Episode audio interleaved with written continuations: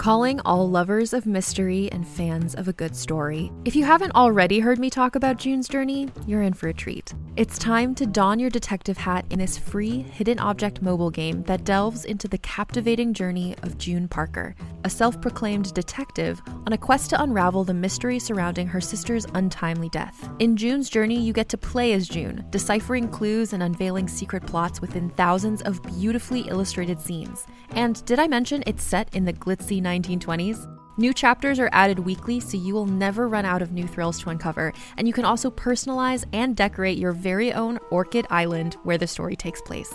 How sharp are your detective skills? Find out when you download June's Journey on your Android or iOS device, or play online via Facebook Games. Your detective journey awaits. Hey there, it's Rachel Ballinger, and I am thrilled to invite you to Rachel Uncensored, my podcast where I get real with my friends and celebrity guests, where we talk about all sorts of topics. From personal stories to hot button issues, we cover it all. New episodes drop every Wednesday, so make sure you tune in on Apple Podcasts, Spotify, or wherever you listen to podcasts. Trust me, you won't want to miss out on the fun and candid conversations we have here on Rachel Uncensored. Hey everyone, welcome to Let's Get Civical. This is the podcast that breaks down politics, government structure, and dives into the context of current events, but in a super fun way. I'm Lizzie Stewart, comedian, feminist, and political junkie. And I'm Arden Walentowski, former Senate intern, campaign staffer, and political strategist. In this episode, we're talking about Malcolm X. So grab your autobiography and let's get civical.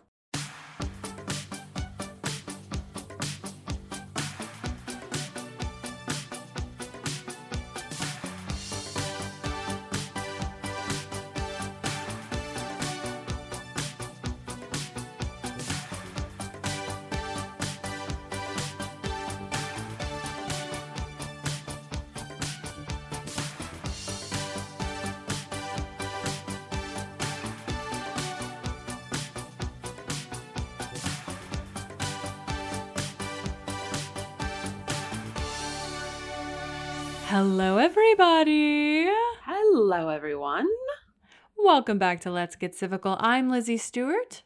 And I am Arden Walentowski.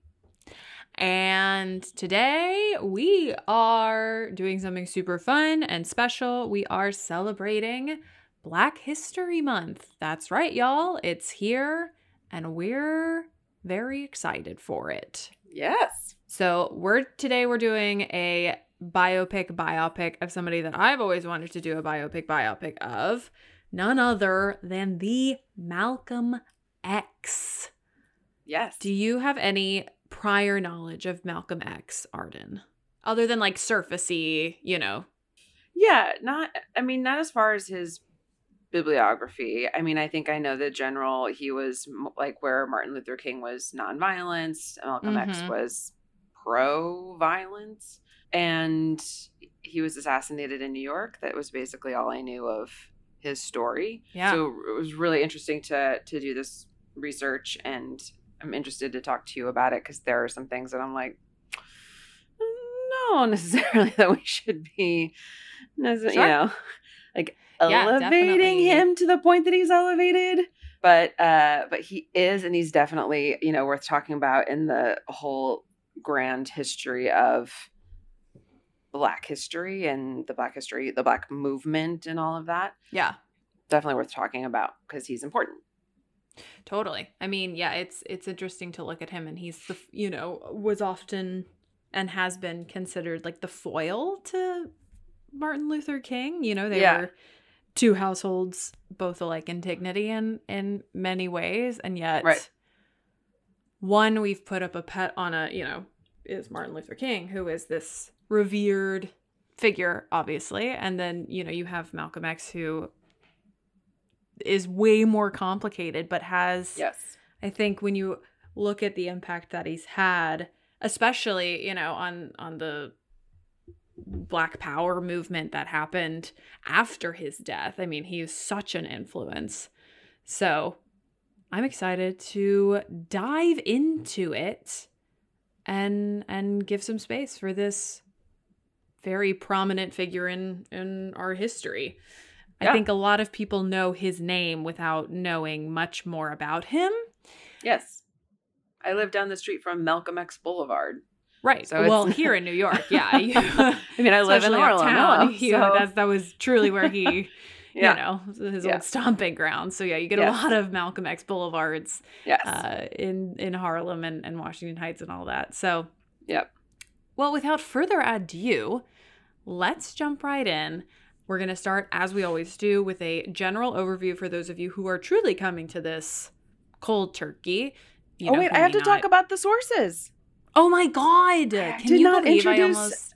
Wow! I know. And on the week that the Oscar noms come out, you don't. I have not. I was not allowed to speak the Saoirse Ronan sources. Sorry, sorry, sorry, sorry. It's the floor. is- I yield the floor. Mm, Gracias.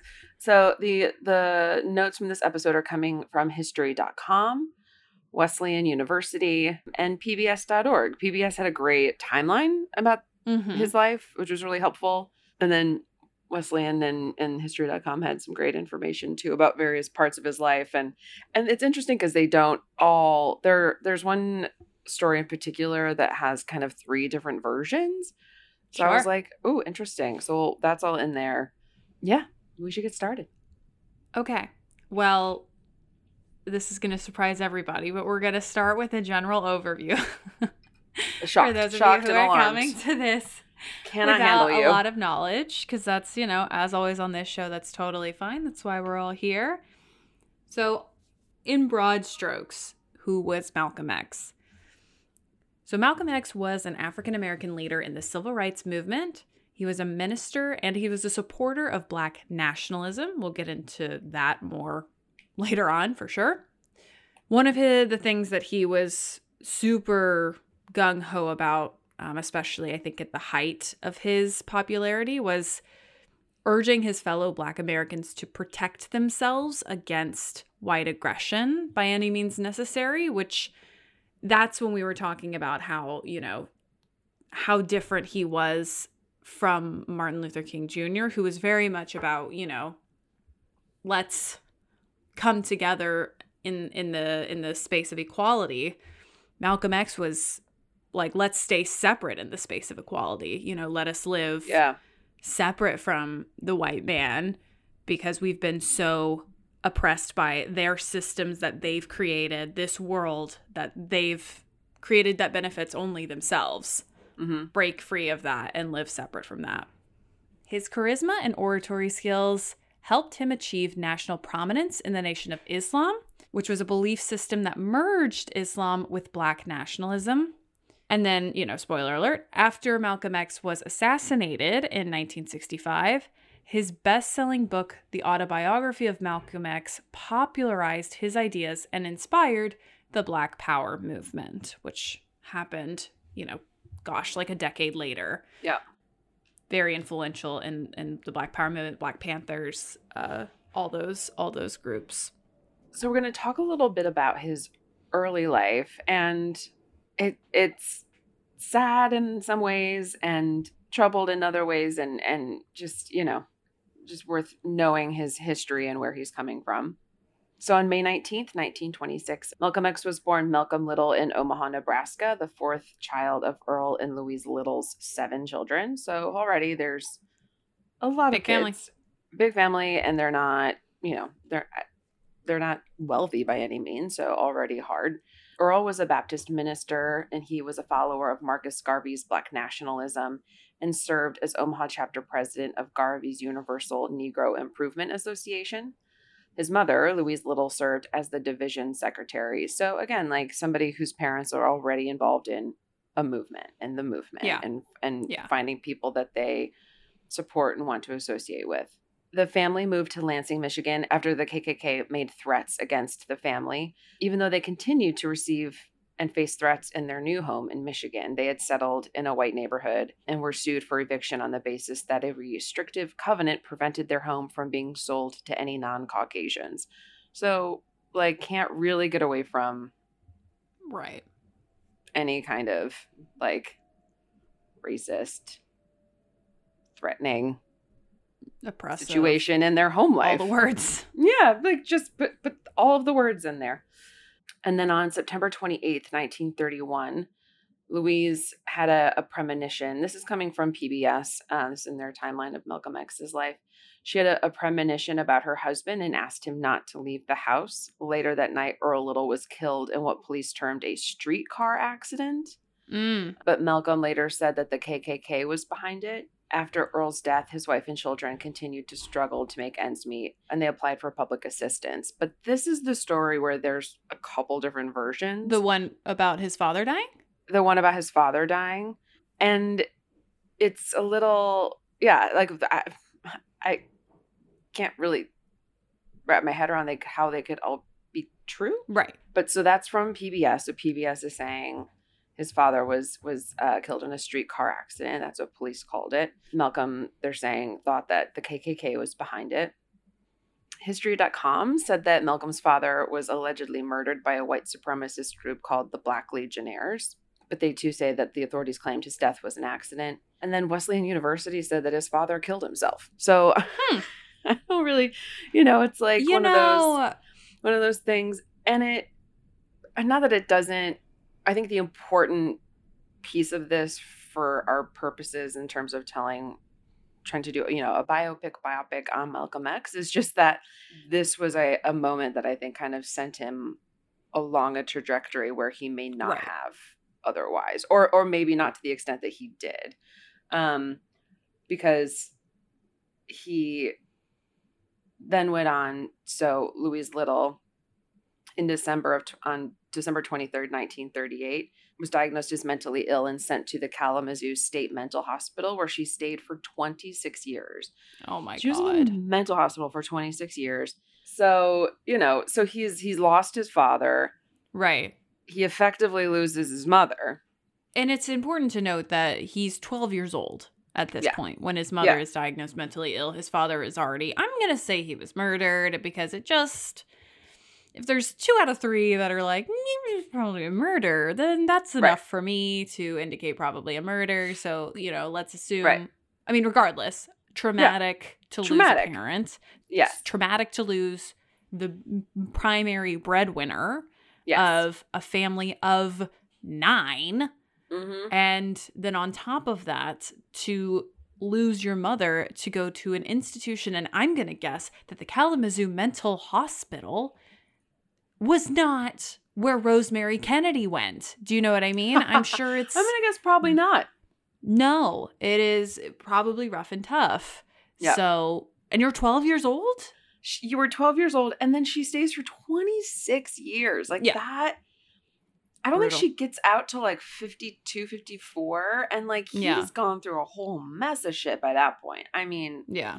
so important background to know his experience and where he's coming Yeah. from.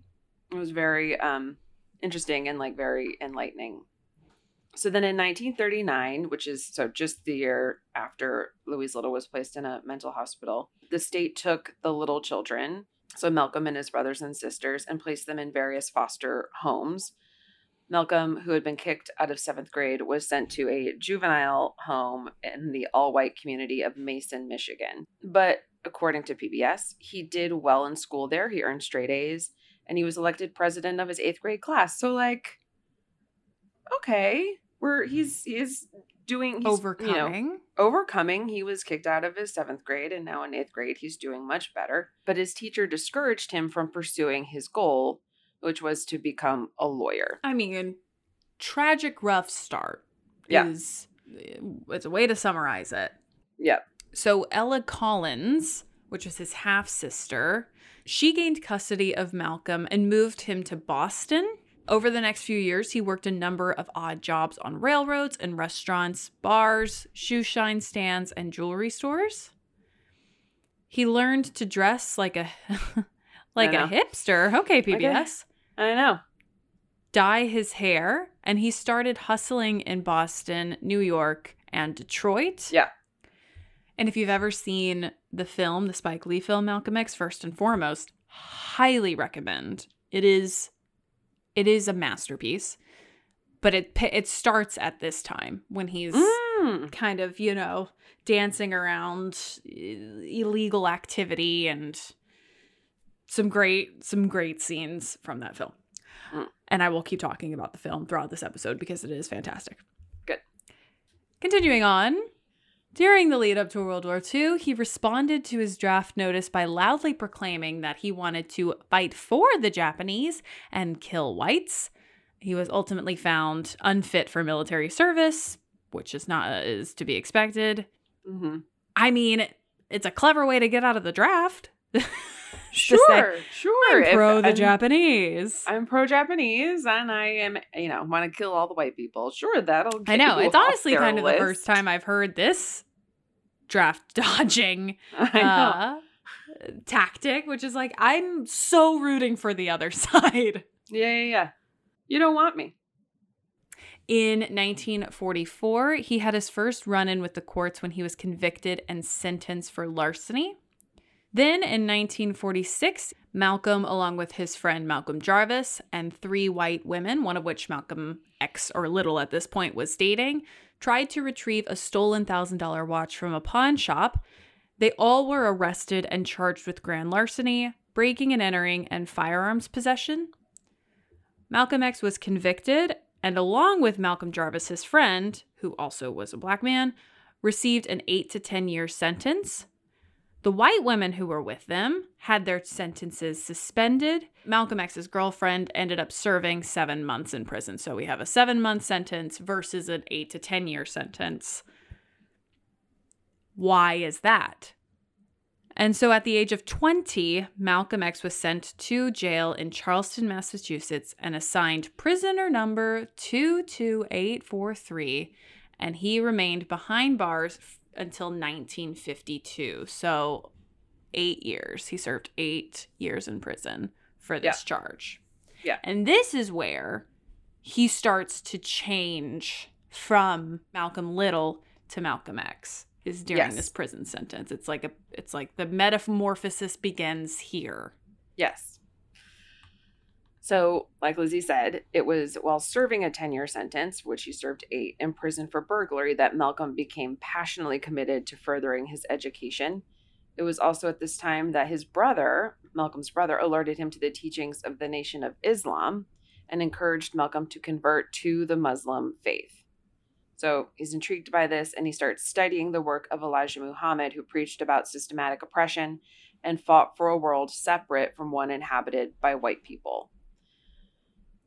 By the time Malcolm X was released from prison, he was a devout follower and soon after meeting Elijah Muhammad agreed to work for the Nation of Islam and changed his surname to X. And the change was intended to symbolize the shedding of what he thought of as his slave name, as well as the X that many slaves received as a brand on their upper arm. Malcolm was released from prison after serving six years and went on to become the minister of Mosque Number Seven in Harlem, where his oratory skills and sermons in favor of self defense gained the organization new admirers. And he was like huge. Uh, it was huge in this in this regard. He did a lot for the Yeah. growth of the Nation of Islam. Yeah. Um, so it grew from 400 members in 1952 to 40,000 members by 1960. So in eight years, like I don't even know what that percentage is, like a million percent. it's not true, Yeah. but you know, I mean, basically like zero to a hundred percent. Right. Like he is responsible for the growth of the Nation of Islam. Oh, uh, like almost single-handedly. I mean, he Yeah. went viral in in a way because first he was, you know, his approach to equality in the civil rights movement was in such contrast with MLK and so they were often like publicized together. Mm-hmm. But on top of that, you know, what he was saying, he was he's incredibly intelligent and Yeah. incredibly articulate. And I and I think people just really responded to him in a, a very similar way that people responded to Martin Luther King Jr. Yeah, you know, well, it's just two two different, two totally different approaches, but they were both the best at kind of inspiring people. yeah. Well, because what they were talking about was visceral and true, and Yeah. And yes, people are uh, uh, especially people respond to that. Like if you hear people and repeat their stories back to them and acknowledge their suffering and and do all of that work, yes, you people will want to come to you. Yeah. It just then you're right. It's exactly they had two different messages and two different schools of thought on how to take action around turning those stories around and not having Yeah. them be the stories of the next generation and the next generation and the next generation. Malcolm X's admirers included celebrities like Muhammad Ali, who became close friends with him before they had a falling out. On April 14th, 1957, New York Temple member Johnson Hinton was savagely beaten by police. Alerted by other followers, Malcolm joined a contingent of Muslims at the 28th Precinct Police Headquarters in Harlem, where he demanded that Hinton receive medical attention. So, this is like, at least according to the PBS timeline, like the first real time that he kind of actively takes a stand as a leader in support Yeah. of somebody who's who's a follower. I mean, Hinton was a uh, Hinton was a follower of his. yeah. Hinton is eventually taken by ambulance to a nearby hospital, but the Muslims there who had gathered to support him and, and demand that he be released and given medical attention refused to disperse, which alarmed the police.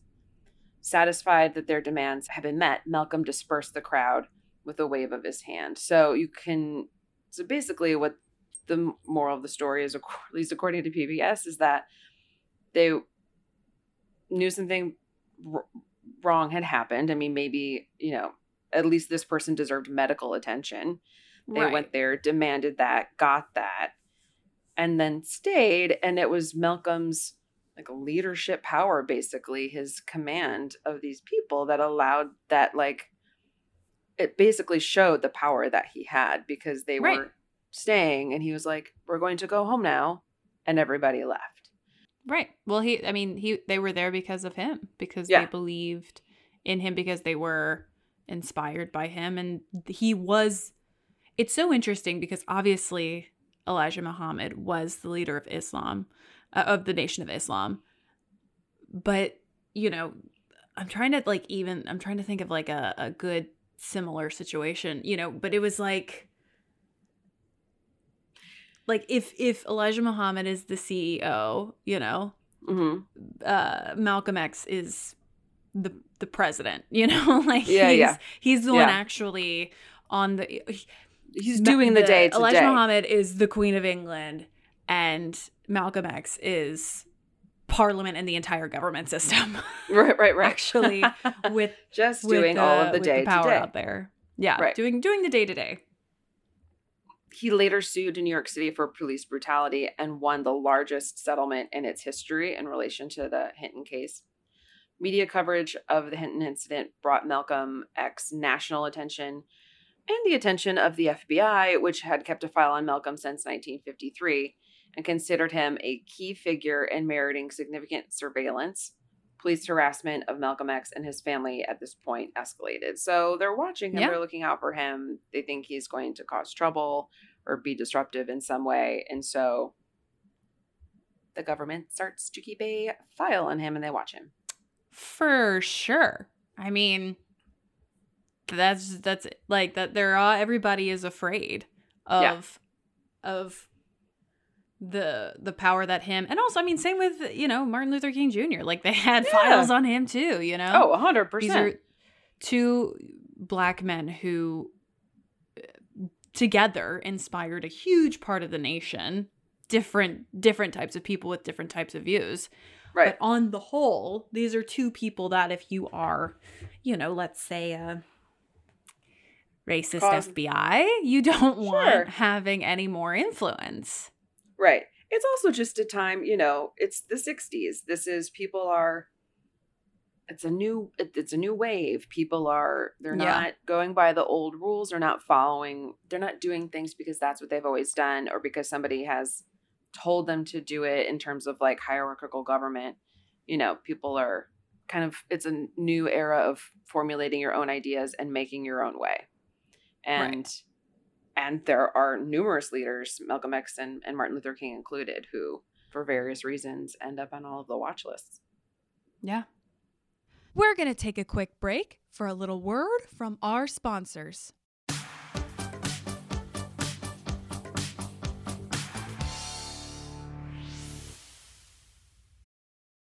Hey there, this is Justin Bartha. I made a funny new podcast, King of the Egg Cream. It has the greatest cast in the history of podcasts with actors like Lewis Black, I'm torn by my feelings for two women. Bobby Cannavale, You can eat it, or if someone hits you, you can put it on your cut. Melanie Lynskey, I wonder what these marvelous things are that look just like boiled chicken feet. Jason Ritter, I can break things and pick locks and kill people. Michael Stuhlbarg, The whole point is to inspire people that they should make themselves better. Ari Graynor, No, don't whet its appetite. What are you, an idiot? me, Justin Bartha, That's not just any egg cream, that's a Lemke's special. and all narrated by the hilarious Richard Kind. This is the story of Harry Dalowitz and how he rose from nothing to become New York's King of the Egg Cream.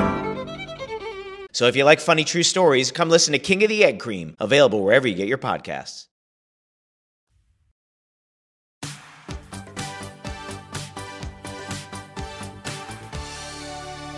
So now we're at, you know, 1961. And in 1961, Elijah Muhammad, who again is the leader of the Nation of Islam, was moved from Chicago to Phoenix for health reasons. And he made Malcolm X the national representative of the Nation of Islam. So Elijah Muhammad not doing well. He needs essentially kind of a, a surrogate to be to lead. And he chooses Malcolm X. This creates resentment among Elijah Muhammad's inner circle, who did not want Malcolm to become the next leader. Malcolm X was increasingly asked to lecture on college campuses and participate in television and radio debates, so his profile is rising. He is exploding, as we would say. Exploding. This is the viral moment. Yep. Malcolm X's relationship with Elijah Muhammad cools when Malcolm continues to push for violence and Elijah Muhammad disagrees. And it further cools off when it is revealed that Elijah Muhammad had multiple extramarital affairs with various secretaries, which upsets Malcolm X because that is goes against Yeah. all of the teachings of the Nation of Islam. So we have hypocrisy at the highest level. Can Yeah. you believe it? Yeah. We've never seen something like this before. A leader. And he was, he was. I mean, Malcolm X was devastated. I He was forget what the quote devastated. was, but he was like Yeah. basically like, "My world ended." Like, yeah. you know how how I, this is somebody that I follow, who I follow all these teachings, and he's a hypocrite. Yeah. and Truly. not yeah. I mean, I think I think in, in many ways he lost his religion, which is Yeah. profound. Yeah. On December 1st, 1963, just a few days after President JFK had been assassinated, Malcolm X spoke at a Nation of Islam rally in New York. And in response to a question, described the foul play that the United States had committed around the world and states that the Kennedy slaying is, quote, a case of chickens coming home to roost. So he was very much, when you listen to his speeches, especially about violence and violence against white people, it was coming from the perspective of the this is a you know a generalization of this group of people white people have commi- committed so much violence Right. against specifically in this case black people that when violence is conflicted not conflicted inflicted upon white people it is like the universe almost balancing itself out you know it's it's it's karma in a way it's Right. like you But reap what you sow Right. But it's uh, but it's it's one thing to do that.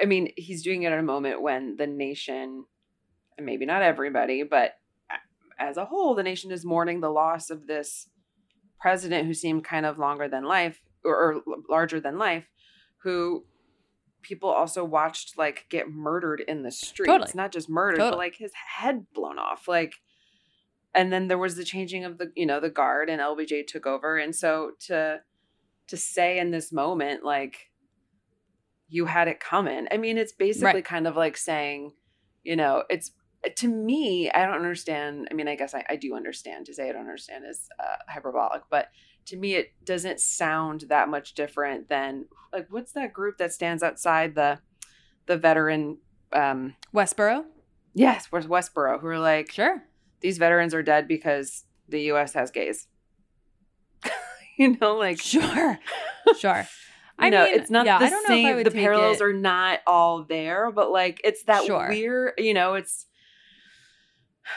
I mean, I get what he's saying, but I'm also like, I don't know.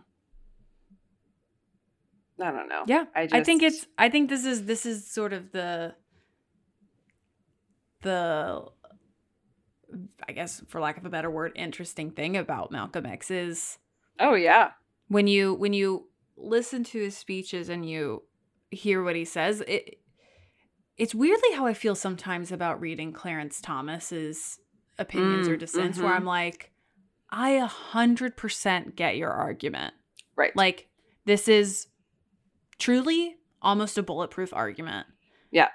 But then at the same time, there's this other part where it's like, but at I also don't agree with this. Right, like, right, right. You know, it's it's taking a step back and saying, yeah, absolutely, totally see that.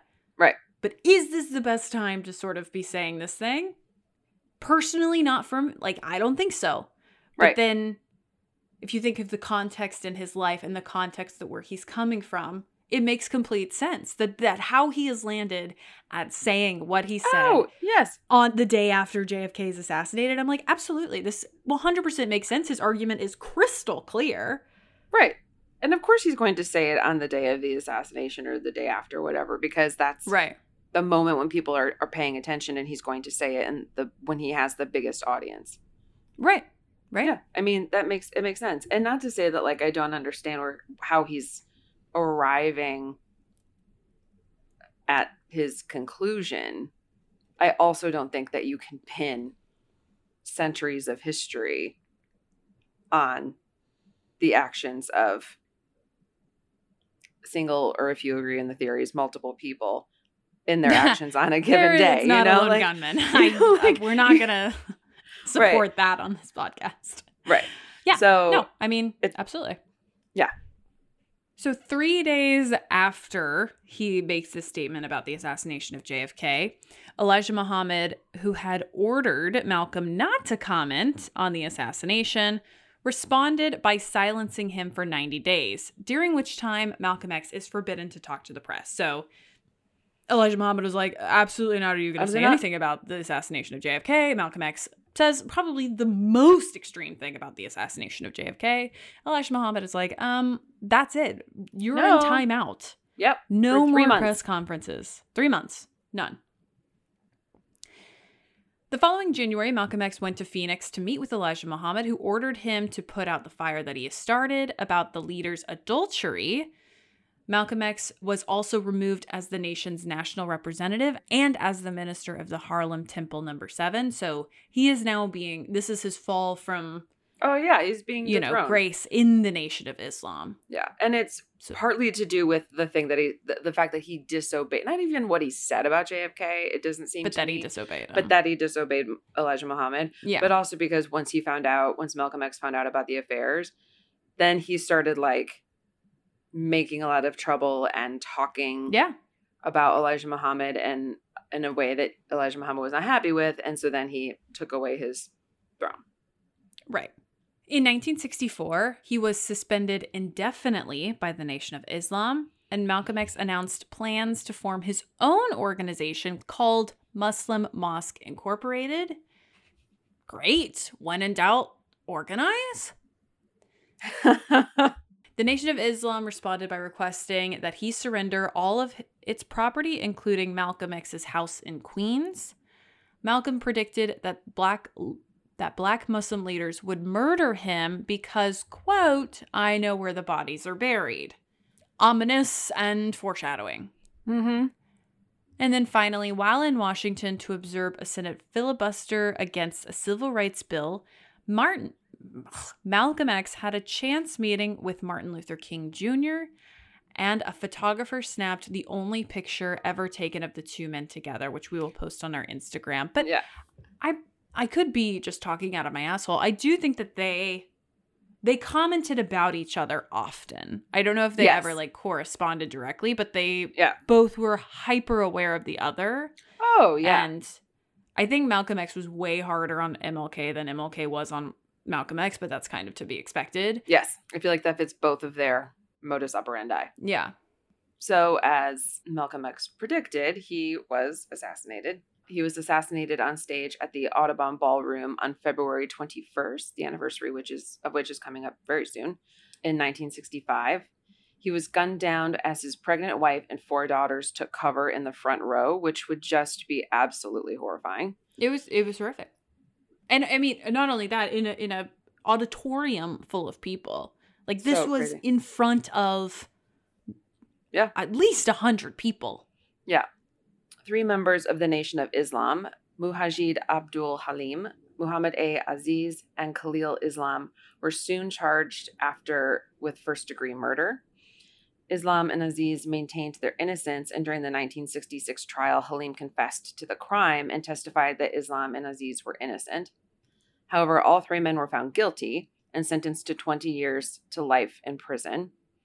But, and this just happened last year, in 2021, Aziz and Islam were exonerated after an investigation that included the discovery of key FBI documents withheld from the defense and prosecution during the trial. Aziz was 83 at the time of his exoneration. Islam had died in 2009. Yeah, I mean, you know, you, you of course the FBI withheld documents. Yeah. it's like that's is absolutely what they they would do. Yeah. This is his assassination was so brutal, Yeah. you know? Like of of all the assassinations we've covered and we've covered a fair few. This one's up there. You know? Oh, yes, as far as assassinations go. I mean, I don't think Yeah. there's ever been like a. I mean, the one who was the one that just got A stabbed? happy assassination. A happy assassination.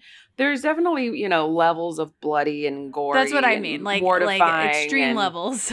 yeah, extreme levels. Yeah, I mean, yeah, this to me is up there with like you know obviously MLK, JFK, like all those. yeah. Yeah, just and to have your to have your family with you. I think I think that's why that. it's the most brutal, you Yeah. know. yeah, it's horrible. And finally, we're going to talk quickly about his autobiography. So Malcolm X began work on his autobiography in the early 1960s with the help of Alex Haley, the acclaimed author of Roots.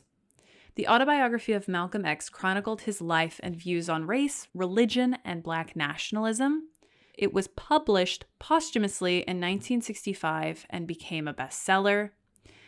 The book and Malcolm X's life have inspired numerous film adapt- adaptations, but the only one that you should bother yourself with is, of course, Spike Lee's 1992 film Malcolm X, starring Denzel Washington.